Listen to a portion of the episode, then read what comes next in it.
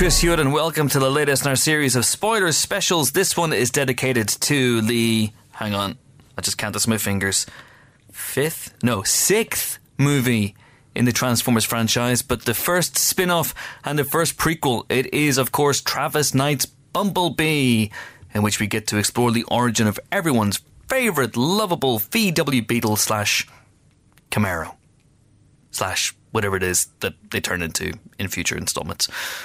Joining me over the next 40 minutes or so to talk about this film in detail are two of my favourite podcasters in disguise. First of all, we have. That was my little Transformers noise. Did you like it? Amazing. Our geek queen, Helen O'Hara, how are you? I am well, thank you. I am all the better, of course, for having seen Bumblebee twice.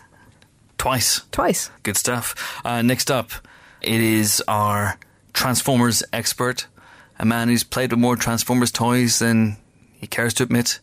Hello, James Dyer. Hello, I'm abandoning my usual position as Negatron in favour of a, an all new incarnation as Optimist Prime for this film. Wow. So, yeah, I loved it. Loved What of happened? Bumblebee. What happened? It's very hard to say. Like, I've I've been a long time critic of Michael Bay's Transformers film. Like I quite I quite enjoyed the first one up to a point, and then I have hated the others with the fire of a thousand suns Mm-hmm. uh, because they're terrible movies that are incredibly badly made, and it baffles me that so many people seem to enjoy them. However, and I went with that particular. At what, baggage. at what point is Negatron becoming Optimus Prime? I went with that baggage into Bumblebee, and yet all of it was sort of shed within about five minutes because it's a delightful, lovable little feast of a film, uh, and the best Transformers movie by far. So there you go.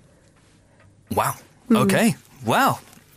I'd put it Welcome. up. I'd put it up there with the first one, but then I really liked the first one. I think Yeah. the first one was, uh, you know, just solid, solid storytelling. I really enjoyed it. It has And- personality. Hmm. Yeah, it does. Um, and and like this, it's a story about a teenager in a car, and, and it kind of works on that level. Um, I mean, this so- is essentially the same movie. Yeah, in, in some ways, yeah, it is.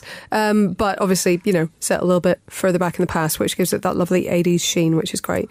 But um, but yeah, it's uh, it's definitely a welcome break from the Transformers sequels, which have been exhausting to watch. Bayhem. Yeah, so much so that I actually genuinely did have to kind of figure out which one this was in the series mm. because I can't quite remember. But the last one, of course, as we all know, was mm-hmm. Transformers: The Last Knight. This movie has benefited from a night Oh, God. of a different stripe. You like that? No, I just made that up. yeah, Travis Knight, the film's director, uh, of course, more famous for his movies for Laika. Mm. And Helen, you Laika this film a lot, which is why I chose you. Like Optimus Prime, I chose you thanks. to go and talk to Travis Knight and have a good old chat with him about this movie. Did you do it? I did. Yeah, I didn't just like go to the hotel and then bugger off again once you dropped off the stuff. No, that would have been wildly irresponsible. A little bit. Uh, so you spoke to him about a great many things. I did. Spoilerific. Indeed, because this is, the spoiler special. indeed. So if you haven't, Seen it? then, Go away. and then, Come back. after, You've seen it. and then, Listen then. Well done! There we go. Wow, that was so much better than That it was in was- rehearsal. That was really, really good. It should be perfectly obvious there was no rehearsal. There's never been any rehearsal in the Empire podcast. And next time we'll put that to music. Okay. I feel I feel there's a musical in that. A There's- musical number. There's a musical in all our hearts, really, isn't there? There really is. Even James's. Even Yeah, I mean it's a thrash metal kind of ballad, but yeah, You lie, you lovely Miz. that is true. I have seen it twelve times. I can't believe that. I still can't. When was the last time you saw Les Mis? It's been a fair few years actually. I've not seen it recently. Obviously, I saw the uh, the the film version would be the last version I saw, but I haven't seen it in the theatre. I'm, I'm overdue actually. I'm overdue another another round. Let's go see Les Mis. Let's go see Les Mis. Is it still on in the West End? Yeah, it's never left. Really? Yeah. Yes. Helen, you're you're not you're not around. I'm not going to be around. No, sorry. You had made other plans. I mean, just on yeah, yeah, chance. just, just I'd um, made any other plans. literally says any other plan. I've seen it three times actually. I feel like that's enough actually, Maybe not I'll, including maybe film. I'll go and see it on my own.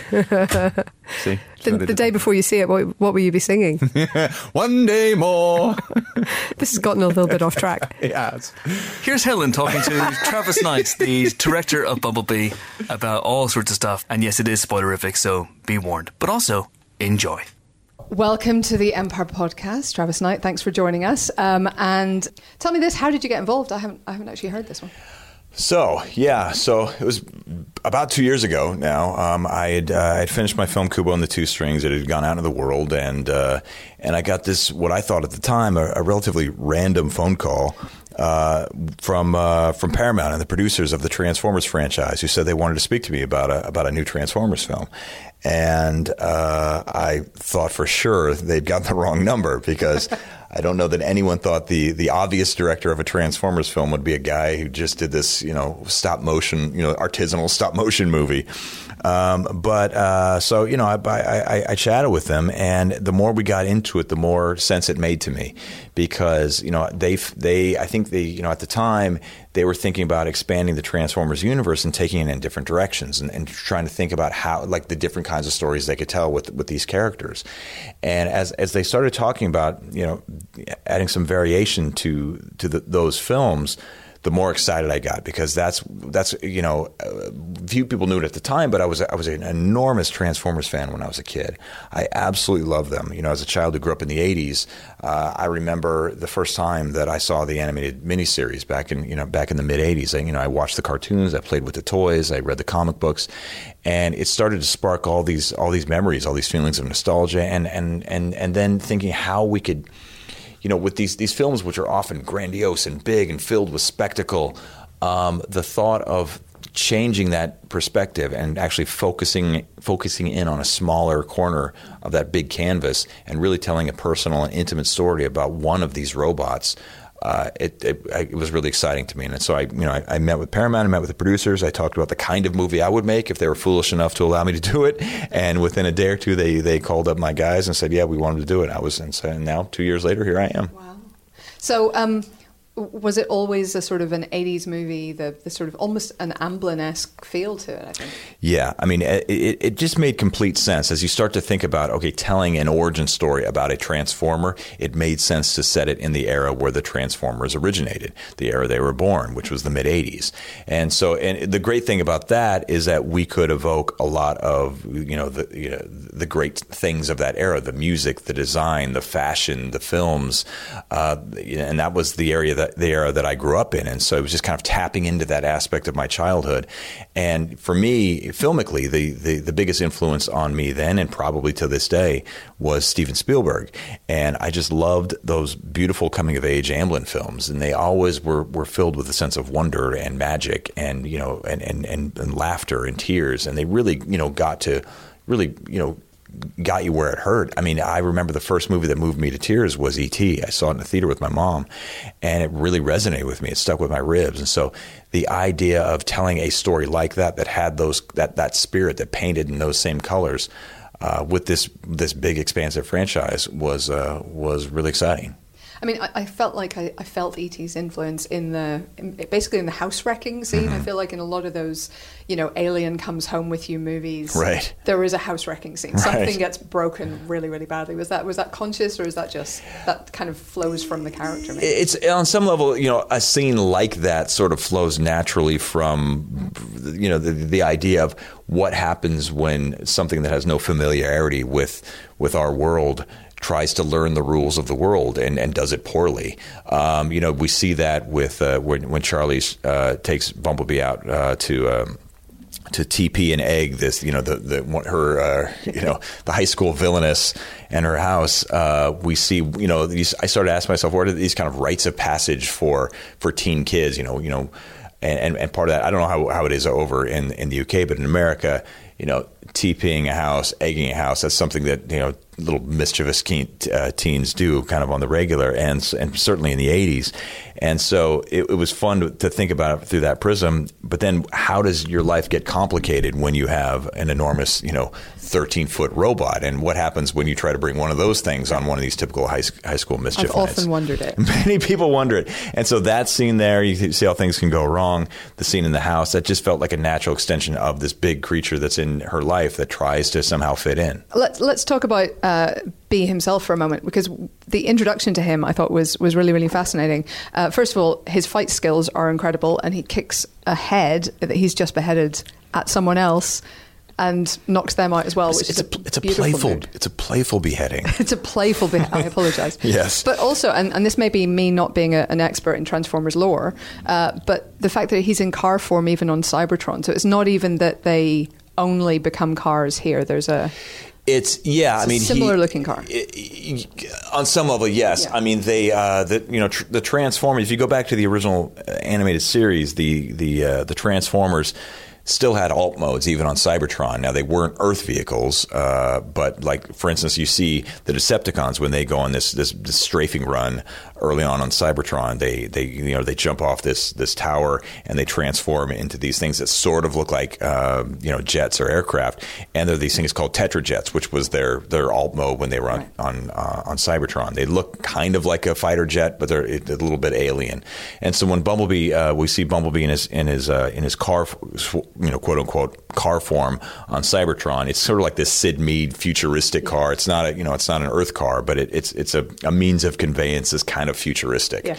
Um, and so you know that was that's his introduction where we kind of see that he's he's fun, he's a little bit cheeky, he's got a lot of energy, but he's also kind of a badass, Yeah. and uh, that is an aspect of who he is. Absolutely. Was it really important to have Optimus in there as well? I mean, it was as a viewer. super so- super important. I mean, you see you see uh, you know one of the things that we try to do is showcase how Charlie and Bumblebee are essentially mirrors of each other, and so you know we, we we find Charlie later, we meet her later, we understand that she's endured a sense of loss. She has kind of no sense of home anymore because she's lost this this her she's lost her father, this man that she loves, and we wanted to have a similar thing with Bumblebee that he's lost his home. He you know his his his, his planet has essentially been devastated and his family is gone, and he lost this guy who's his father figure, this kind of warm.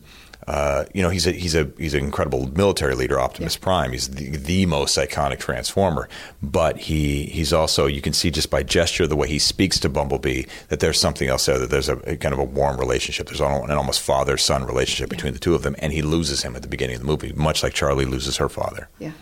You see that I felt I felt like reflected later on when she's um, when she's trying to shock Bumblebee back to life. Essentially, Mm-hmm. it felt like it's what she wanted to be able to do for her dad when he had his heart attack. Is Right. Yeah, yeah, that's that's right. That's right. It's like you can see her channeling these things, and, and she's even saying things in, in the midst of her grief that uh, about how she, you know, I can't lose you too, and she see I can I can fix I can fix this, I can bring you back, and it's all you know. She's in that moment, she's losing this this thing that she loves, and it's uh, it's it's very much meant to be, uh, be related to her losing her father earlier in the film. Yeah. Yeah. Um, t- tell me about the Transformers designs in those scenes as well, because it feels like we've gone a little bit back to the old school, a little bit more um, streamlined maybe than the, the most recent films. As an animator, one of the things you, that you always think about is something silhouette, its shape, and how something moves. Uh, so when uh, we when when we set the beginning of the film on Cybertron, I wanted to see the robots essentially in their ori- original form, the, the, the form that I was exposed to them, because there was something that was so beautiful in their simplicity, uh, and because they actually had to physically transform when they made the toys. They were an engineering marvel, but they had to be relatively simple in order to change all those, you know, all this for all the shapes to fit together, um, and so. The, the side benefit is that anytime you saw the Transformers in battle, even though the the camera might be moving in some crazy kinetic way, and there might be you know flashes of robots flying all over the place, you always knew who was who based on their silhouette and their color. They were all distinctive, and so I wanted to go back to that feeling. I wanted to go back to that vibe, and so setting the the opening of the movie on Cybertron, I felt like it allowed us the opportunity to really see these creatures in their in their in their initial form back you know back in the mid 80s and uh, oh my god it was so much fun bringing these characters to life because those are those are the uh, those are the characters from my childhood. And to see them kind of spring to life on the big screen oh, it was a real thrill. Yeah. And Cybertron itself looked, again, more like the cartoons. And Yeah, the yeah. I mean, we you know the the opening scene on in the animated series. It was uh, you know we we see Cybertron for the first time with that weird little hollowed out yellow amber core, and you meet uh, Wheeljack and Bumblebee in that very first scene, and that's kind of what the feeling we're trying to evoke here. And, and we see the fall of Cybertron. And we just we just kind of do it on a on a big on a big level. Yeah. Uh, let's talk about then Earth. Um, Agent Jack Burns of Sector 7. Um, was it important to kind of bring Sector 7 back in? Because it was, it was a nice little sort of running running thing through the. There's a yeah. There's a um, you know we wanted to uh, have a foot in each world. There's the you know the last ten years of of uh, of Transformers big screen movies uh, directed by Michael Bay have a ton of mythology. And also the original wave of Transformers had its own mythology that it sometimes are, are connected and sometimes they're not with the with the films. And so I wanted to have a foot in each world where we were paying tribute to the last ten years of live action films, but also a foot in the, in the origins of these things where we could pay tribute to you know that that initial wave of comics and cartoons.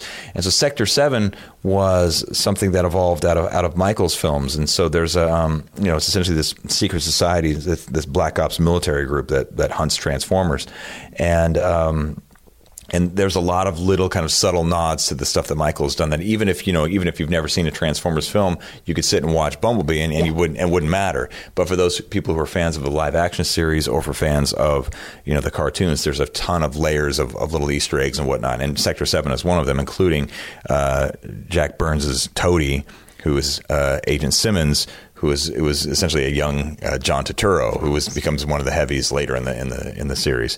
Um, but yeah, it's uh, you know with with with John uh, with with John Cena you know, I wanted a, I wanted a an actor who could be you know physically formidable, mm. but um, but who could have you know layers of, of menace and aggression, and also uh, when necessary, a humor and, and pathos. And John was a bit of a revelation for me because uh, you know I'd seen him as a comedic actor on, on, a number of different levels, but I hadn't seen him do some of the things that we asked him to do in this movie. And uh, I was incredibly impressed by by what he was able to bring to this movie, and he was a real joy to work with. Uh, he, he, yeah, he was really good. Um, I wanted to ask, uh, just while we're on him, his friend at the beginning, is he okay? Because I wasn't sure if he was literally lying there dying. or, Danny, uh, poor Danny. Uh, yeah, he had a date. No, I mean, yeah, yeah. Well, you did. He, had, he, didn't make it to the date. I'll guarantee oh. you that. Uh, yeah, no, he he was okay. I mean, the thing that we wanted to see the, was the difference between Bumblebee arriving and a Decepticon arriving, and so Bumblebee, yeah, he's a he can be a force of destruction, and that's the way that that that Burns looks at him when he sees him because he comes he comes storming down from the heavens and he creates this chaos. And a lot of these guys, they get hurt, they get injured pretty badly, but nobody gets nobody gets killed. They just get hurt. And uh, and from from Burns's perspective, it, it, looks like an act of aggression. It looks like an act of war. And so when they when they end up chasing this this thing, this other, this strange metallic alien, um, it's with good reason. It's this thing this thing you know hurt th- their guys. Then, when we see a little bit later in the sequence, we see the Decepticon arrive, and you can see that the, the damage the Decepticon creates is completely intentional, and those guys are murdered. They're incinerated. The only person left from that from that whole cr- squad is John Cena's character, Jack Burns. That, that's what I thought, but I wanted yeah. to be clear. Um, uh, I also liked about his character that he's he's the first person I think I remember in any of these films to point out that they literally call themselves Decepticons, and maybe we can't believe everything it's they a, say. It's a funny little meta nod that uh, you know you have the Autobots, the Decepticons, and and and so uh, yeah, that's that was a uh, I thought that was a very clever gag. Yes, yes, that was awesome. Um, and and I mean, in terms of you know, you, have talked about the Michael Bay films. Did, did, was there were there, there points of kind of canon that you had to stick to? Did you feel like constricted that you you had to meet certain things uh, or not contradict certain things? Yes, I mean there's there there is always concern with that. Although you know I think the continuity uh, is certainly not a huge priority of Michael's. I mean he prioritizes other things and you know incredible visuals and spectacle and and, and fun.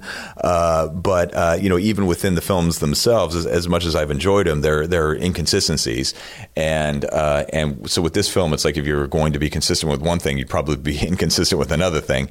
So but I but it was important that it had a, a degree of continuity, and and so you know, wanting to tell a self-contained story that wasn't you know necessarily bound by you know decades of mythology it was a little bit tricky. We had to, had to simplify it. And so i wanted to make sure that you know an audience can come to this film and it presupposes no knowledge of the Transformers. They could watch it from beginning to end and have a good time, get all the information, get all the emotion, get all the fun that they needed to have out of it. Um, but at the same time, someone who was a Transformers fan could find other layers of entertainment. And so, yes, there are definitely things that you you know that you couldn't play around with, but there were some other things we did we did take some liberties with. Everyone in this uh, reality seems to really like Alf. So is that a uh, is that a personal favorite of yours that you snuggled in? yeah, that's absolutely me. Nobody else cares about Alf. That was me. That was me putting that in there. I loved Alf. Alf was amazing. Alf was great. And you know, and Alf stands for alien life form, so it was a bit of a nod to it was to, to Bumblebee and his origins as well. That's fair. He comes up a lot in the New York Times crossword. I've been trying to teach Alf myself does to do it. Yeah. Oh wow, I didn't know that. That's useful. Um, there you go. That's a that's a clue every six months for right. free. There you go. Um, I was also interested that the t- Decepticons may have invented the web. The Decepticon. I don't care what Al Gore says. The Decepticons invented the internet. Um, yeah, you know, it's it's always it's one of the aspects of Michael's films that I always thought was really fun. That that kind of this alternate history, how you know, decept, how the uh, you know the Transformers, how we think we know the story about how some piece of technology or some historical event, how it actually unfolded. That in reality it's just propaganda, and the Transformers were responsible. You know, we we looked at a number of different things, like what was going on in the '80s, what was happening in the mid '80s, and there were a couple of different ideas I had for you know what this what the Decepticons might have been responsible for, how they kind of brought something to our to our world, and the uh, the the internet was a fun thing just because it was you know we can we can see how. Um, you know, we can see how they use it for, for the plot to find to find Bumblebee. They use you know their technology, our technology, bind it all together, and that's how they can end up find. That's how they end up tracking Bumblebee down. But it was also kind of a, a, fu- a fun thing because in the in Michael's film, they um, the, his first film, the, the the first Transformers live action film, they the the Transformers the, the Decepticons essentially use the internet to find you know Sam and Bumblebee and all these guys uh, to track down Megatron and all that stuff. So that they started the thing that they ended up using again years later to track them down. I thought that was kind of a fun nod. That is actually, yeah. It also explains a lot about the internet. I feel like all the trolls and the bots. Evil. The internet is evil. Forces are good, but it's also got its Sure. dark corners. Yeah, which would which that would totally make sense. Yeah. Um, tell me about Powell as well. You've got your first contact uh, expert who who does not do well out of first contact. He does not. He does not fare well in the end. Uh, with with uh, with Doctor Powell, we wanted to sh- show kind of two philosophical things that are at odds with you know with with John. John's character Burns, the military man who kind of th- he's he's a hammer. He's uh, you know he sees a nail everywhere. He thinks everything's a threat, and his job is to protect us from that threat. Uh, makes sense. I can buy into that as a motivation.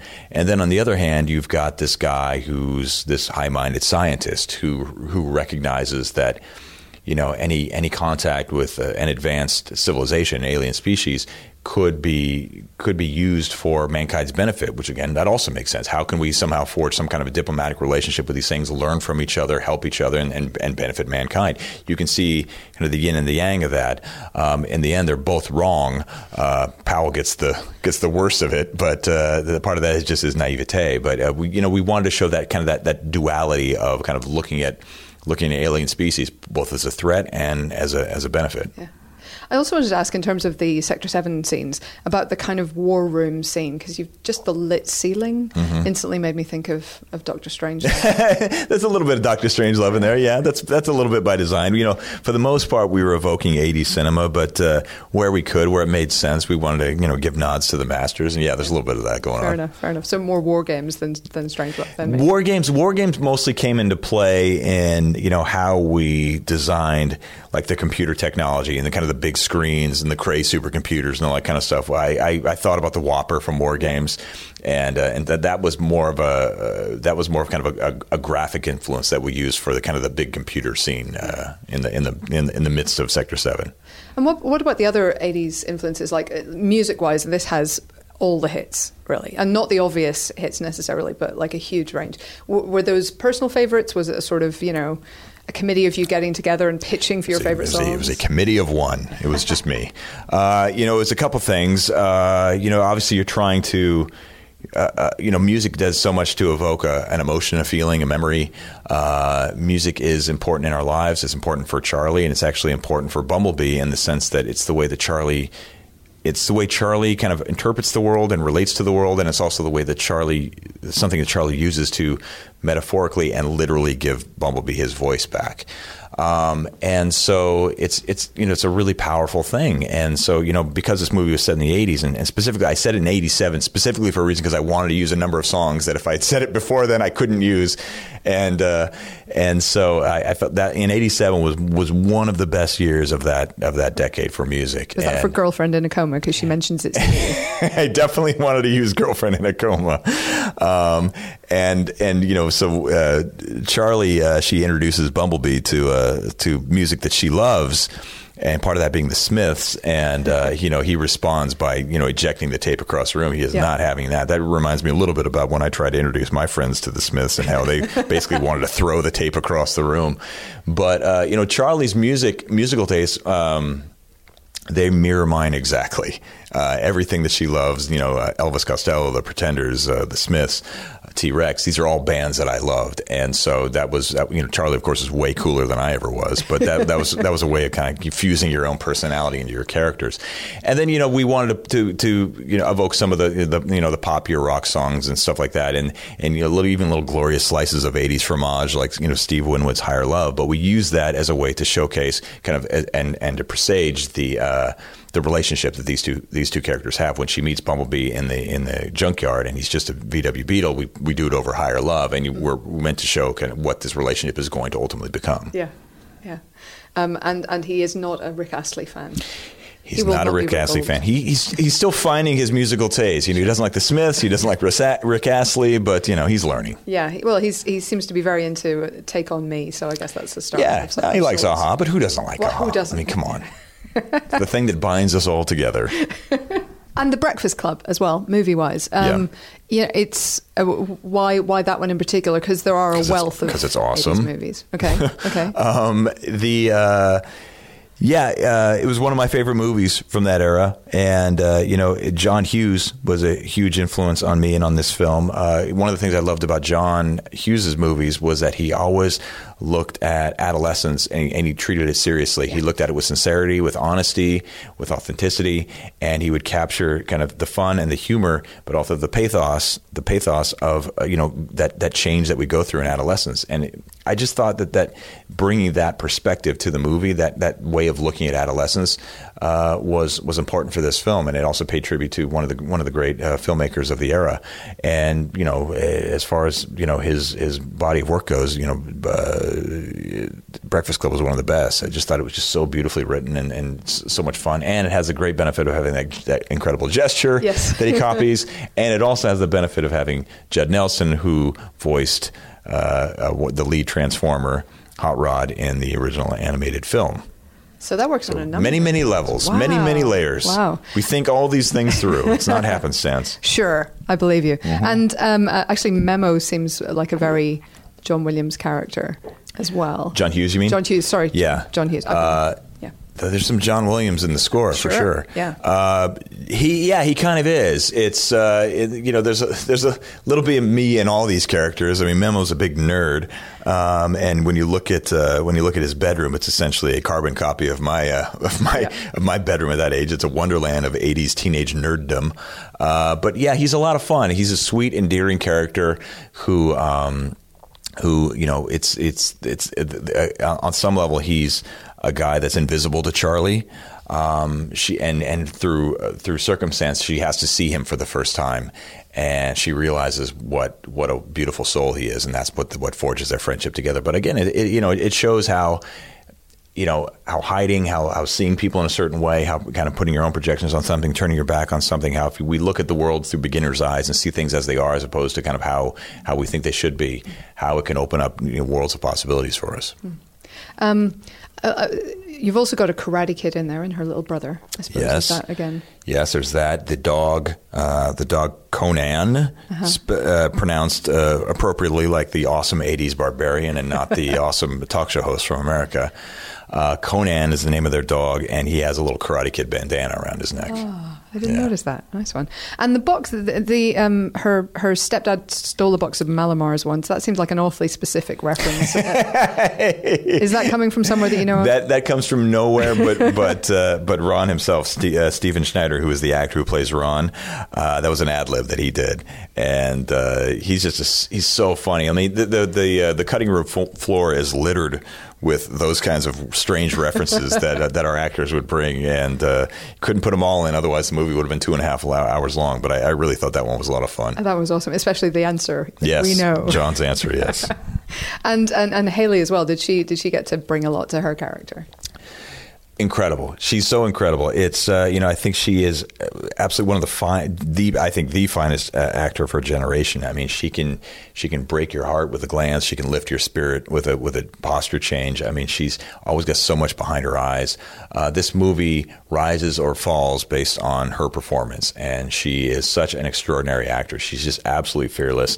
There's the old uh, saw that directing is 90% casting, and and I think in this case it's right that uh, you know having her as as my leading lady meant that okay at least that part of the movie is going to work, and it did because she was essentially the, the the springboard for our animators too. When I looked at the when I looked at Bumblebee and I would I would talk to our animators. This is this is you know weeks and weeks and weeks, months even after we had finished shooting, uh, as we were working on the post process, the the animation and uh, talking about how these two are mirrors of each other is like Hailee has such incredible subtlety and range that Bumblebee had to evoke the same kind of feeling, the same kind of emotion. That you know, this movie, the visual effects in this movie weren't necessarily about spectacle; they're about character. And Bumblebee had to be as real as Hailee was. And so, in that way, you know, the the act, the animators really had to completely become actors, and as they as they typically are. But it was it was about you know building a performance that could live on the same level as what Hailee brought. And uh, I think they did, but uh, she set the bar really high for them. She's just an extraordinary actor. She's amazing. Um, so, so are you leaving the door open to you know a Bumblebee too, or could this be the, the start of other kind of? Oh, that's. I mean, that's certainly not up to me. I mean, if uh, if the world demands a Bumblebee two, I'm sure there will be a Bumblebee two. But I never looked at this film that way. I looked at this film as a self-contained thing. That even though in my mind uh, I imagine the adventures that Bumblebee goes on after the, this this film ends, uh, that's always been the case in, in every movie that I've done. Is that I you know I I, I, I try to tell a story that um, is is is meant to showcase the most important event in, in our characters' lives. And of course, there's you know, there's many significant events that could happen afterwards. But you know, I imagine uh, what what happens to him. I imagine what happens to Charlie, and you know, I can imagine their stories together and apart. Um, but for me, I wanted to make sure we told this story, and it was it was self contained. Uh, and if the world wants more, I'm sure uh, I'm sure somebody will give them more. and what's next for you? Do you know yet? Well, so uh, 15 years ago, I started this uh, little animation boutique called Laika, and uh, and we've been making films since then, and uh, we continue to make films. Our uh, you know the next uh, movie that coming out of our shop is called Missing Link, and it opens in the spring in the UK, distributed by Lionsgate, um, and it's it's a ton of fun. It's really unlike anything we've done before. It's just a beautiful movie. I'm really proud of it. Um, and you know, I'm developing more films at Laika, and you know, my goal here is just to continue to tell interesting stories. Uh, I, I it's it's one of the things that you know, when I found filmmaking, when I found animation, when I found storytelling, it really felt like it was the thing that I was put on this earth to do. And you know, I think part of that is uh, I think you know the best kinds of stories and, and, and films and art, uh, for that matter, really do elicit empathy. They they kind of remind us of our shared experience. They allow us to you know see the world through someone else's eyes. To you know uh, uh, to uh, feel another person's story as if it were ours. And, and I think that can't help but make us feel more connected. And I just love that aspect of what it is that we do. And so I'm going to continue to try to find stories uh, that I can tell, that I can bring to this world, uh, um, to make movies that you know somehow enhance people's lives in some infinitesimal way. Um, and I, you know, I'm I'm I'm really grateful for this experience of uh, of directing Bumblebee. It really has been one of the most uh, you know creatively rewarding experiences of my whole life, and I learned a ton. I mean, there's you know, we're, having worked in animation for 20 years, um, there's a lot of stuff I knew and a lot of stuff I feel like I can do in my sleep. But this this movie really challenged me on a lot of different levels, and um, you know, as an artist, you're grateful for those experiences that you've never done before. I learned so much, and I'm excited to apply the things that I've learned in uh, in my films to you know to come down the road. Awesome. Well, listen, best of luck with them. I've loved Laika's stuff so far, so I can't Thank wait to you. see what's next. I appreciate Thanks very that. much. Cheers. So that was Helen talking to Travis Knight, and now it is our turn to talk about Bumblebee, which I thought was a lot of fun. I'm maybe not quite as up in it as as you two, as Optimus Prime here, and uh, but I can see why you like this because you, like me, are children of the '80s, and that means that you played with Transformers toys. I'm guessing, Helen. I did. I had to go over to my friend Dario's house because I didn't have any, but he had many. Been many, many wonderful toys. Yes. Speaking of 80s references, yes. But yeah, yeah, you played with uh, Transformers toys, and Jimbo, I think you were a Transformers toy. I am a Transformer. Uh, yeah. All I can remember playing with is Mirage, the F1 car. That's the one that I think my parents got me. The the one I wanted the most and never got was Jazz, the racing Porsche, and I love Jazz, and I never I never had that toy. Jazz, of course, so horrendously killed in the first Transformers movie. He's ripped in two, and then uh, uh, Optimus Prime comes up and, and gives him a sort of you know a bit of a eulogy. Goes, "Oh, Jazz, he was a wonderful warrior," and then basically goes. Anyway. Still one of my favorite moments. It's amazing. Could I just say, from a, from an '80s geek point of view, the most exciting part of uh, most exciting piece of information I think they got from Helen's interview uh, with Travis Knight, which I haven't heard, but she told me about, was that the Transformer the Bumblebee fights at the beginning, Yes. is Blitzwing. Blitzwing. and I hadn't got that, and the reason I hadn't got that because I was like, well, it can't be Starscream because a that's not the right plane, but also Starscream is alive canonically later on, but. Blitzwing, of course, is another triple changer, and the reason that's why I didn't flag it up because he should have turned into a tank as well. Well, yeah, and as he said, I think they were planning to have the triple change, and then you know, money uh, was a thing. But you know who's missing, Helen? I do, but tell everyone else. Astro Train. That's exactly what I was going The to say. other, so the original triple changers were Blitzwing and Astro Train, because. Blitzwing, of course, was the jet and the tank, and Astro Train, as we know from the name Helen, was a space shuttle and a train. Which I mean, naturally belong together. Yes. It makes total sense. Yeah, he was purple and black, and I had that toy, and I loved him. Wow. Yeah. Um, I, I think what we're going to find in this podcast is my lack of Transformers knowledge. I've seen the movies. Oh, I yeah. did see the cartoon back in the day. Like I say, I played with some of them, but I was in, in no way, uh, you know, in on the canon. So, or any of How, the how are you spelling canon? Yeah, precisely. See, you're not big on Energon cubes or, you know. I, I realize that those are a thing, but mostly from the first Transformers yeah. movie. Wait, I- no, was I- that tr- er, Energon cubes? Energon. No, no, yeah, that was yeah, the Old Ener- Spark. Yeah, it was their fuel. Yes, Energon yeah. cubes were Oh, their their fuel. fuel. Yeah, I was look. No, I have to say, when I saw this the second time, I was looking at his energon levels. They go up and down a lot through the film, so he can kind of can recharge his energon right as he goes. Is this from his, his his gloriously 80s wireframe heads up display that he Yes. has, which I thought was genius? So uh, on the sort of the right hand side, they have the energon levels, and it, it actually does go up and down quite a lot during the film. So presumably. He can kind of recharge himself, right? Or it's just really badly edited. Yeah, one or the other. Well, I I mean, I- I'm giving them the benefit of the doubt here. Like it's like maybe like one of those kinetic watches where every time you you, You know shake him. shake your Yeah. wrist, he he gets a bit more energon. Yeah. Yeah. That's what he's doing when when Hailee Steinfeld comes home and finds him in the uh, in the garage, just pumping away. I'm Yeah. just getting my energon levels up. That's what I'm doing. That's what he would Says say if he had a, a voice box, of course. Yeah, Yeah. shake weight, Jazzing everywhere. No, that's wrong.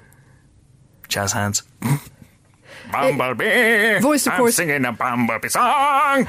He was voiced, of course, by Dylan O'Brien, by the way, if anybody was paying attention I to that. recognised the voice instantly. Yep, I said to of course. myself, "That voice, Chris, is Dylan O'Brien. You've interviewed him on the podcast." this Maze Runner Dylan Maze Runner O'Brien. Dylan O'Brien. So he, he began and finished the year. You know, we of course, I'm sure, as we all remember. death, Helen. Yes, exactly.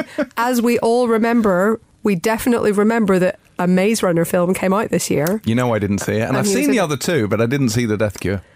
It's fine. Anyway, but he, he began and ended the year, so well done to Dylan He O'Brien. began and ended the year. That's the bar. Well done. You began and ended the year. That beca- that came out a little meaner than I meant, but he was he's totally fine in this. You have good. become. You've become Negatron. I would He is the never. Optimus I am Prime. Optimus Prime. So, um, so the first five minutes of this movie oh sent you into my sort of paroxysms of, of just joy and delight. Oh, it really did. It, really, was it so was. Gen 1 Transformers heaven. Just like, but seeing the Transformers as they were meant to be, you know, seeing them in their original incarnations was with the transforming noise. Yeah, because yes, it's one of those yes. things. You get the sense that uh, through the well, obviously you get the sense that Michael Bay has no real love or affinity or affection for these characters. I would say. Oh, I don't think he know. was playing with Transformers. yeah, I'm with you. was- I'm with you. Okay. I think it was a He- gig. It was a very lucrative gig. And that's why he made five Transformers movies, and he did his best. And some of them were fi- films. I like the first one. I like the first. I like the first one a lot, but the second one not so good. The third one, uh, less said about that, the better. The fourth one uh, is a bit of a write-off, and the fifth one, oh, Hey, but um, I don't think he has an affinity for those characters, Michael Bay. But I would say that Travis Knight probably Oh, he does. does. Uh, no, you can you can tell. I mean, there's affection for this from the very very beginning. That Cybertron sequence where you see all of the kind of favourites. You see Shockwave, Soundwave.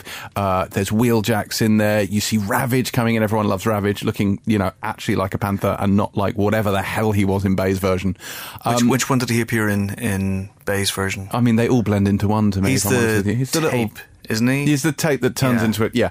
But the, I mean, it makes if you're going to be particularly pedantic, uh, you could point out that there is really no way that Soundwave would have had a tape ravage in him while on Cybertron because obviously they have their Cybertron forms, and then when they come to Earth, they get that their was my human question because because Bumblebee is in uh, something like a car form. Yeah.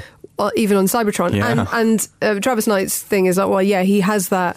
It's it's actually an alien car. Well, that is true. thing. That is true. That's canonical. Yeah. Okay, but they wouldn't have Uh, alien tapes. Well, it- yeah. I mean, that feels a little bit like, oh yes, they're really retro in outer space. Yeah, Um, I guess. Also, Ravage is not just a cassette tape; he's a micro cassette tape, which is even more niche. Wow. I'm, I think I had a Ravage actually. So did I. I've still got him. I've got him at home. Love him. I think I think Dario had one that turned into a tape as well. We did Well, get that, Dario that- on that this could have been uh, that could have been Frenzy, who had a loud scream, or Rumble, who could Yeah. create earthquakes, I just like the challenge of putting them into one shape and then putting them into the other. I don't really remember who was who. or Laserbeak, or Buzzsaw. They were Oh, both God. birds. Well, Oh God! What have do, I you- do you remember uh, Zoids? Yes, I do remember Zoids. Monster machines with the power to move. You are listening to Stuart Maconie's Nostalgia Hour. No, of course you're not. You're listening to the Empire podcast. Uh, so anyway, so yes, the first five minutes of this movie. This is interesting because we had a, a bit of a, a chat about this on the way over here. I really like this movie when it's not been a Transformers film. And the bits when it was reminding me that it was in the Transformers universe and it was Bumblebee fighting against kind of Decepticons, oh, been there, done that. I kind of switched off a little bit. So the last 15, 20 minutes of this movie left me a bit cold. And I, and even though I grew up with this stuff, and even though that first five minutes should have been manna from heaven for me, mm. it, it didn't work Is it for me. because the, the wounds, Bay's wounds run deep, and you're slightly traumatized by it all? I mean, maybe. I mean, yeah, it, it should have worked for you because, as you say, the you know, I don't have the, the level of knowledge that you have. I mean, I just went, oh, it's the one that has the tape. Mm. Oh, it's it's oh, it's the one that turns into the jet. Oh, brilliant! But I didn't know their names. Uh, but yeah, even though they looked like they did in the cartoons mm. and in the comics, I was still a little bit like, oh, I'd rather get to the what I'm what I've been told is kind of a heartwarming girl in her car kind of story. Amblin-esque ET Yeah. remake. Yeah. And it is very ET. I, I, but I really did like the Cybertron scenes, um, just because they felt like the cartoons did. I did watch them sometimes. I still don't remember who was who, but I mean, you even know, down to the dialogue, which is basically things Yeah. like "destroy the evil" and all that. you know. I like the fact that the Autobots are the rebels, Hmm. and there's a there's a whole Star Wars thread running through this film. There's a whole thing about like we are the Empire. Where is when they literally have the line, "Where is the rebel base?" in it, you know. And then of course you've got Bumblebee who's lost his memory. He's basically R two D two. He's had his memory erased. he doesn't know what's going on. And then of course he's got a hidden message, which he Yeah. which when he injures himself suddenly comes out. Do you know what I mean? It's basically a cross between ET and Star Wars, and that's the film, and that's okay. and that is okay. Yeah. Um, no, I think I think uh, that it definitely borrows from a lot of films, Mm. and just I, I don't know if you can get that '80s feeling without borrowing from those films because you know it's obviously not ET is not the only you know visitor visitor that ever went through a house and wrecked everything, but it's the one we think of probably, and it's mm. and its imitators have made it a, a, an absolutely cast iron trope. So you kind of expect Bumblebee to at some point do it here, and lo and behold, he goes through the house and wrecks everything by accident while trying to figure out why you know how stuff works. And it's super charming, but also mega destructive and expensive. Yeah. You, I mean, you mentioned the first Transformers movie, and I think one of the problems that Transformers movies have all the way through is, I mean, it's just very Michael Bay, isn't it? The hypersexualization of those films. Mm. Well, I mean, when we're introduced to Megan Fox in the first one, she's bending over a motorcycle. I love the fact that you don't get that at all with Hailee Steinfeld's character, and she feels like she's an actual properly sort of rounded character with actual depth and the relationship she has with Bumblebee I thought was incredibly touching. Yeah, I thought it was. I thought it was really, really good. And full marks to Christina Hodson, who, who wrote the screenplay Yeah. for that. I think because she's doing She's brought- Batgirl, isn't she? Yeah, which is uh, I'm now you know very much feeling confident about as a result. I think she she's done a really good job. She wrote the story for this and the screenplay. Um, but I think that's absolutely right. I think she's she's just a fully developed character, and she's not just the girl. Um, and equally, you know, if that is her love interest in Memo, who I thought was super charming and really really adorable, I really liked him, uh, Jorge Lend- Lendeborg uh, Jr if he is a love interest, he's also not a cookie cutter Yeah. handsome boy love interest. There's a there is a cookie cutter handsome boy, and he is basically ignored by the film pretty much after a couple of scenes. Yeah, that's it's an odd. I mean, I wonder that felt like it was there to kind of subvert tropes. do You Yeah, know what I mean? very like much they so. have that. They have the kind of mean girl scene, and then they completely do away with them. Yeah, Yeah, the last time we see the uh, the really mean girl, uh, Bumblebee had just jumped onto her BMW and, dis- and destroyed it, and I was waiting for that to come back in some way. no, I, I'm I'm totally fine with somebody destroying a BMW which has the license plate "You wish," um, because either of those facts alone would be enough to warrant the destruction of a car. But both of them together, Wow. it's, uh, I love that sequence, by the way. I love him just taking the prank too far, not really realizing, and then trying to hide. And it's just he's so adorable. And I do think this is something that that Bay never got. That his Transformers have no personality, and Bumblebee has so much inner life. And I think, you know, Knight's sort of like a background really comes to the fore here. That his experience with stop motion animation means he has a real eye for bringing sort of silent personality to life. Yeah, the the little character beats are absolutely Yeah. lovely. The the scene on the beach with the two of them sort of Yeah. um, uh, trying out how to hide and so on is really He buries really his head behind a rock. Yeah, it's lovely, and also the scene where he wrecks the house.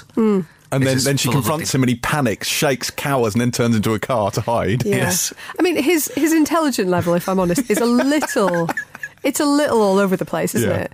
To make those scenes work, like yeah, some of them are a little too naive, a little too childish, childlike, Yeah. perhaps is, is the right word. I suppose Um, it's because his his lack of memory, I suppose, means Yeah. he re- re- reverts to kind of an almost infant-like state. So Yeah. he becomes the great warrior again. he by the becomes end. hardcore, Yeah. and gets glowing red eyes when he does it. So and goes on a killing spree. yeah, And why not? and why not? That's the other thing I was thinking. I was I was watching uh, watching it, going, "Oh, this is a PG. Oh, that's nice." And then I guess because it's robots, you can get away with it a little bit more. But people are robots are stabbing other robots with swords, slicing robots down the middle, reducing people to like gloop. Yeah, like full on glue. Yeah. I don't remember that happening in Mac and Me. yeah. Maybe it did. Aw, Poor Mac John and Ortiz. me. That film was shit. it was terrible. Um, but yeah, we should probably mention the, the bad guys are so Shatter, I believe, is Angela Yes. Bassett, and Dropkick, Yes. Justin Theroux. I, I see. I know stuff. I don't have IMDb. Did, did you open. like the throwaway bit where the Decepticons created the internet? Yes. like that was genius. That explains a lot about the internet, though, doesn't it? Like a lot. I also thought that whole sequence was extremely war games, and I'm Yeah, always here yeah, for yeah, something that's extremely war games. And I really, really loved the fact that John Cena finally said they're literally called Decepticons. no, 'Cause that how has no one raise any red flags? Yeah, It's like, come on, people. yeah. Yeah, I like that a lot. Yeah, he was. was- I that was really funny. enjoyed John Cena. I, I, I know that there's been some mixed reaction to him, but I re- I thought he played it perfectly as a really over the top kind of 80s antagonist, Hmm. and just lines like "There's a door in my way," you know. Yeah. uh, he's loads of fun. I got a lot of time for John Cena, I the was- Doctor of Thuganomics. Of course. Uh, I was worried of which school gives a PhD in thuganomics. Well, Helen, I'm glad you asked. Oh, it God. is in fact. Oxford University, where you yourself are an al- alma mater, and I suspect have a minor in thuganomics. I I don't admit that. Anyway, What, what's thuganomics? It's it's John Cena is the doctor of thuganomics. That's what he was referred to as when he was wrestling. When he does wrestle, I imagine he's still referred to that way. He is apparently a doctor of thuganomics. and, and and and um and what is thuganomics? It- it- if if wrestling is anything to go by, it's generally sort of twatting people around the head. Oh, okay, yeah, sure, All right, makes sense. yeah, get that. What were we talking about? I have no idea. John Okay. Cena. Let's talk about John Cena. John Cena, yes. Um, I was worried about his friend at the beginning. I thought that was a classic, my friend has died, and therefore I'm going to be Yeah. set on your tail scene. And obviously, Travis uh, addressed this in the interview, but his friend is alive, it's fine. But I thought that was. his friend's alive. I haven't heard the interview yet. Yeah, his friend's alive. So I, I didn't realise Did they that. not want to show that? Did they I that? guess they don't ever bother going back to him. He did miss his date canonically. That's what Travis Knight says. But. Okay. he is alive, and uh, and I honestly was kind of surprised by that. I thought he had died, and that was why he then becomes obsessed with finding Bumblebee. Not that he doesn't have any other reasons to do so. I suppose. yeah, his mate gets fridged at the beginning. Um, Yeah. John Cena's not happy about it. Yeah. He wants to find the, the Bumblebee, who, even though he's seen Bumblebee being very nice and go, hey, Luke, this, this is a mistake, uh, he still wants to, like, Hmm. shoot him and stuff. I'm interested in how far Bumblebee got from the mountains down towards what is clearly Santa Cruz type pl- area. I mean, that's quite a long drive. I've done a drive like that. It's a long way. I mean, so- he's literally a car. well, yeah, but like he's also like super dead practically. Yeah. And what's the time frame of this film? Because it's uh, obviously 1987. Bumblebee arrives on Earth, pisses off John Cena and the army, gets shot to shit, loses his memory, Mm. Yeah. loses his vocal cords, Yeah. careless, has a hell of an afternoon, and then just with his kind of just before he passes out, scans the VW Beetle, presumably becomes a VW Beetle, Mm-hmm. Yeah. and then next thing we see, he's in uh, he's in Henry He's in the Reagan's junkyard. junkyard Yeah. with the bloke from Blue Bloods. apparently. How? Well, that's what I'm asking. Yeah. Okay. Maybe maybe they found him and he got sold on eBay to the guy from Blue Bloods. But No eBay in 1987. You make a very valid point. what was the 80s version of eBay? Car boot sales. Um, Antiques Roadshow, I think. yeah. Roadshow. classifieds, Auto Trader, and that sort of thing. Yeah. But there's, But no, yeah, I mean, no paperwork. He's he's obviously just, you know, gotten down there. I, I guess we shouldn't look too carefully Yeah. at these Yeah. things, I suppose. Well, it's just uh, because whenever um, Hailee Steinfeld's character, whose name is, Charlie. thank you.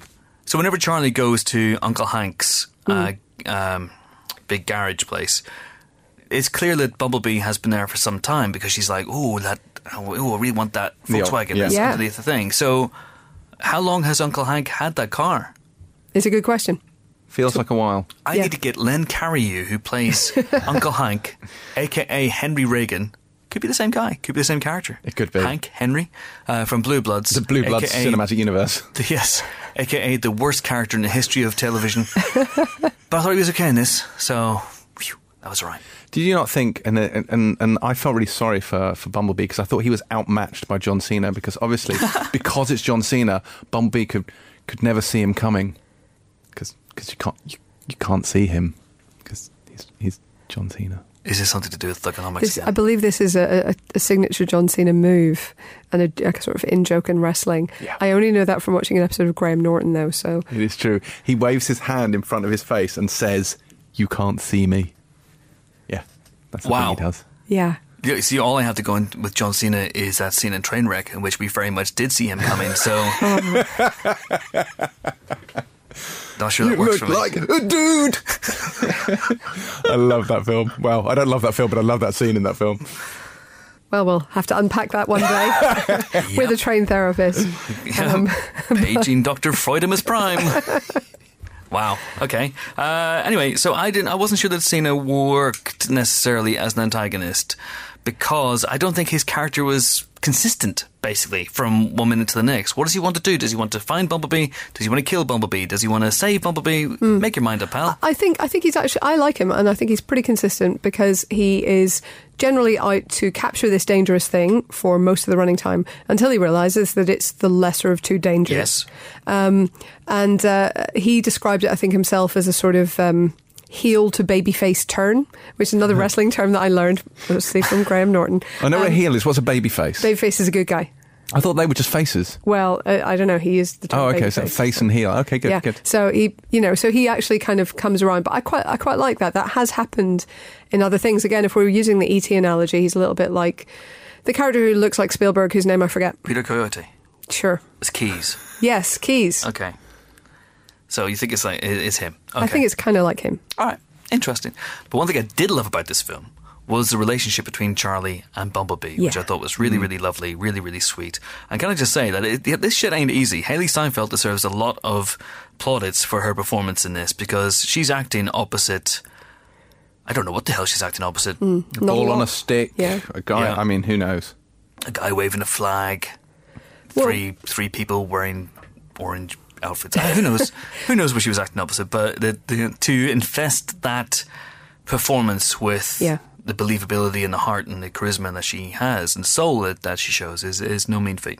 I also think this is a really this is a film that makes a, uh, an unusually good use of the dead parent trope in a lot of kids and, and teen films Mm-hmm. um, because I think it's you know I think it's cheap and it's overused and a lot of the time they're uh, stripping the parents away so the kid can have an adventure because if your parents are there you're going to be okay that's kind of the, the feeling that you get.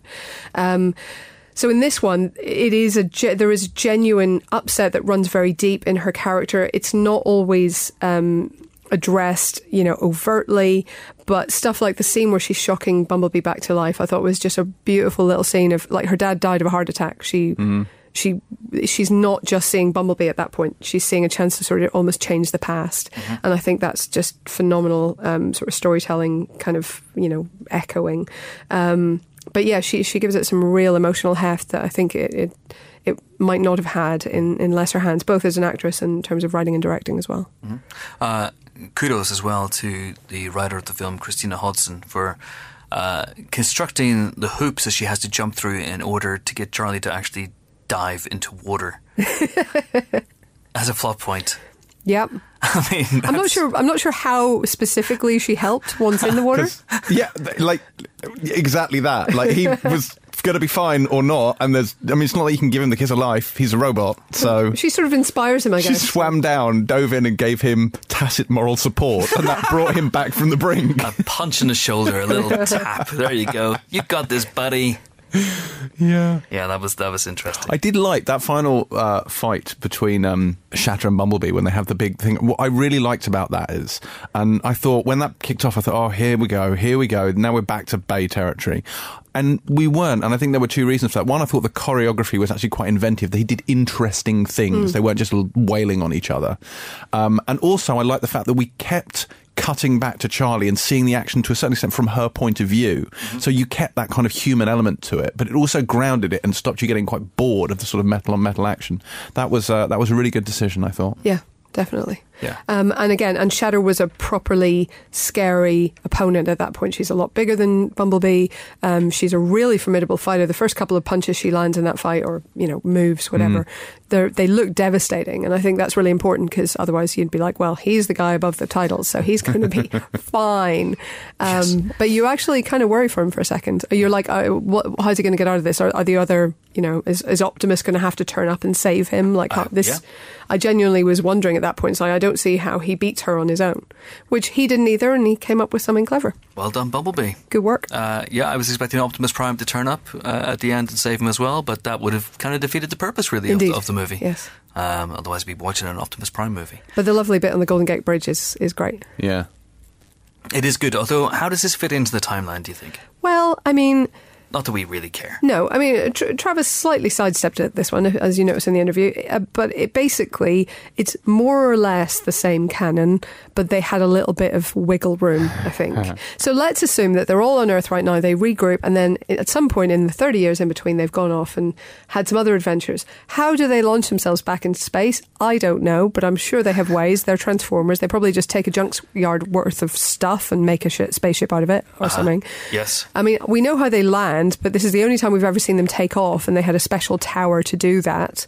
Um, Presumably, they must have other ways of doing that, unless Shatter and Dropkick have brought one with them to the moons of Saturn. Honestly, some of you out there probably know the answer to this and are going to deluge me on Twitter with all these. Yeah, ridic- All about the energon cubes. Right, but how though? okay, but don't tell me. Anyway, the point being, they've probably gone off to another planet and then come back to this planet. This Um, is like Heston Services for Transformers, isn't it? That's, that's basically what it is. I guess so. It's the stopping point. You, you stop here for a few minutes, you refuel, you grab yourself a Kit Kat, maybe a drink, maybe visit a bog, maybe don't. It's entirely up to you. But then you don't want to be holding it for another two, three hours until the next service station. So I would definitely go to the toilet. Uh, Now I really want a Kit Kat. I really want to go to the toilet. Do you want anything, James? I'm I'm good. Cornetto? Sure. Good. Mint. Um, I want to go back to the Charlie uh, relationship with Bumblebee as well, because you're right. This is the first movie. Am I saying that you're right to myself from 20 minutes ago? You're right, me, from 20 minutes ago. This is the first movie, and uh, but as much as I liked the first film, and as much as I thought at the time the Shia LaBeouf's performance as Sam Witwicky was a breath of fresh air in terms of blockbusters, and that you had this kind of almost panicky, realistic, Woody Allen-y, Yeah. back then kind of you know protagonist dropped into the middle of this big action movie, and it was a real breath of fresh air. Now you look at it and you go, oh, I'm not so sure about that character, but but Charlie is is a really refreshing protagonist to to hang your your hero coat on, and you're right about the uh, the um, the the dead dad thing. That could have been a, a real sort of Cliche. cross to bear. Real I cliche. also like the other parent dynamic. I like the Yeah. feeling that it had that it had that very Spielbergian thing where you felt that the ultimate arbiter of authority wasn't the shadowy government agent; it was actually parental disapproval. Like like having your mum mad at you is in these films the worst that life can possibly get, and there's echoes of that in this there. And I really enjoyed her mum in this. Yeah, she was Uh, great. I, I yeah, it's uh, it's it's a lovely touch. I think The whole family dynamic actually is, Yeah. really, is really well done. and the fact that the stepfather was actually a really nice, if doofusy kind of guy, and the moment where he, the I saw this on Miami Vice, you know, when he does the little uh, the in the car the car chase in inverted commas, which is which is the man I mentioned this in the review. This is the main point of differentiation I think between this and the Bay films is there's a multi-car pile-up in which almost no cars sustain any damage whatsoever. It's like the most tame incident ever. Whereas you can imagine Bay would have found a way to have like a sinkhole open and the entire city fall into it. In here, you get a slightly dinged bumper. Yeah, I have to say I liked the lack of massive damage um, Yeah. because the other film out in the same week as Bumblebee that we're going to be also spoiler specialing, Aquaman, has loads of insane amounts of collateral damage that is just never mentioned again. The body count is catastrophic. The Body count is unbelievable. I mean, genuinely, uh, it's certainly tens of millions, probably hundreds, and it's never mentioned. Um, and yet here we have, you know, the, the stakes are, as you say, they're lower, and it's all the better for it because they're more human, they're more understandable. Yeah. Um, we can kind of comprehend that. The worst thing that happens in this film is that the house gets trashed and her mum is going to kill her. Like that's that's as high as the stakes get. yeah. I also like the fact that it wasn't just a retread of of uh, Sam's parents yes. from the first yeah. Transformers, who were really lovely at the time, and then as the sequels went on, they got more and more to do, and they just got a little bit more crass, and just didn't quite didn't quite work. And there's a there's a tendency with the Bay Transformers movies to give into that sort of crass humor. So you have Transformers, you have Autobots uh, pissing on John Turturro, you have Giant robot, robot balls, balls. all sorts of stuff. This movie didn't go down that road. No. great soundtrack as well. Yes. Yeah. This has wall to wall bangers. Yep. Although I have to say, this is a film set in 1987, and there's no R.E.M. uh, on there. The, the the document, their album document, came out in 1987 with "It's the End of the World as We Know It" and "I Feel Fine" and "The One I Love" and "Finest Work Song." Any one of which would worked gangbusters on this soundtrack. I was waiting for "It's the End of the World as We Know It" to kick in, but alas, no. Maybe um, it's maybe it's overused now. Yeah, I think. Also, it doesn't feel 80s to me. Like it feels hmm. more timeless. RM. It doesn't feel like it's pigeonholed to the 80s. if she's listening to the Smiths, she's listening to REM. but I, lo- I loved that moment, which is not a Smiths fan when he spits the tape out. That's great. yeah. Also, not a Rick Astley fan though, so let's give no, him his due. also funny. I, I also I like the John Hughes motif going through the whole Breakfast Mm-hmm. Club thing uh, with the Simple Minds bit and the fist pump. Love the fist pump. Yeah, that that was also, and, and without wishing to read too much into this, right? The the Michael Bay movies, not just the Transformers series, but a lot of his movies have really uh, glorified American militarism, and and there is this tendency in the American culture, certainly these days, to not just respect the military, but really glorify Yeah, the it's almost military. fetishize it. Yeah. Yeah. And um, and I felt like, you know, John Cena salutes him and he returns the, f- with the fist pump. And that is a, a gesture I don't think Michael Bay would have done. I th- again, I think he would have saluted back. I think he would have. Yeah. And, I, and I really liked that he didn't. And that, that may be reading way too much into it, but uh, it really worked for me. Fair enough. Very quickly on a Smiths note, it's been an interesting year for the Smiths and Morrissey in movies. There was a big uh, thread about them in Ant Man as well, Uh-huh. and now in this movie as well. Wow. Yeah, and it's coincided nicely with Morrissey going off the deep end politically, so that's nice. Well, yeah. Well done, him. Ooh. Well done. Uh, best touch in the movie, best musical touch in the movie was the use of well, The touch. the touch. I really liked that. That was, was good. That was very clever. That was, of course, uh, if I'm right, the theme song of the original Transformers, or is it just in the movie? The, the movie. Uh, The movie. The movie. Yeah, absolutely. And uh, it was recorded famously in Boogie Nights. Yes, I remember that. by Mark Wahlberg, Yeah. who of course is the star of. Some of the Transformers. It's all connected. sequels. It's all coming full circle. He is, of course, Diglertron. See what he transforms into. That would be terrifying. It's a whole different kind of film. Let me tell you. Uh, anything else to add on this movie before Not we wrap after it up? that, no. That's it. Uh, I just want to read out one bit of trivia from uh, the trivia page of Bumblebee on the IMDb. This is the first live action Transformers that Michael Bay did not direct, but he stayed on board as producer. Right. On that bombshell, that is it for our Bumblebee spoiler special. Uh, it's been quite fun. It's been good. I've enjoyed this. We should do this more often. You don't have to sound quite so surprised. Well, I didn't think I would get quite so much enjoyment from talking about a yellow car. It's the greatest Yellow game car. to play. In the, Did you not find that really distracting during the film? Like in every scene, like there'd be someone on your going, "Yellow car, y- yellow car." Yellow car. But you can't do. I You can't do the same car. That's true. You only See- get to yellow car once. Yeah, so once but- you've done Bumblebee, there's not very many other yellow cars. Well, you There's that ruin the one in. Yosemite or wherever. So uh, we should explain. This is a game that I think I introduced to the Empire crew when we went uh, on a on a field trip once. Um, and the game is this: if you see a yellow car in traffic, say yellow car, and you win. That's it. Okay, it can't be parked. It can be stopped at a light, but it can't be parked. It has to be a car, not like a van or a lorry. Those don't count. And it has to be yellow, not like gold. And, That's and I mean, this is that's it. based on the principle that yellow is the least common color of car. Yes, and it's actually quite challenging in places with yellow taxis, which I generally disallow. Yeah, So, that's like, definitely a disqualification. A New York taxi Yeah, wouldn't count, but no. that makes it harder to then spot the yellow car that isn't a taxi. So it's a real game of skill. Yeah, We once had a yellow car. My dad uh, owned a Nissan Sunny. Wow. well, Dot- Datsun Sunny uh, estate. My mum had a yellow Beetle, so it's entirely possible that I know Bumblebee personally. my mum had a yellow Mini Cooper. I mean, I still think I win. All three of us had yellow cars, is what I'm saying. Oh, okay.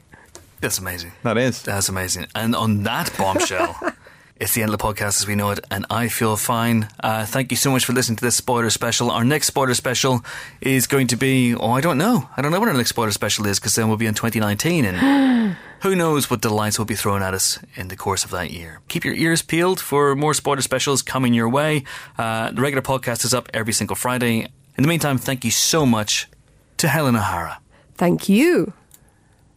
No, thank you. Well, okay then. Thank you, of course, James Dyer. Autobots, roll out. That's all I've got. That's all you need. So it's all you need. Thank you, Helen. And it's goodbye for me. I'm off to check out the frozen banana stand because you know what? There's always money in the banana stand. Thanks so much for listening. See you next time. Bye.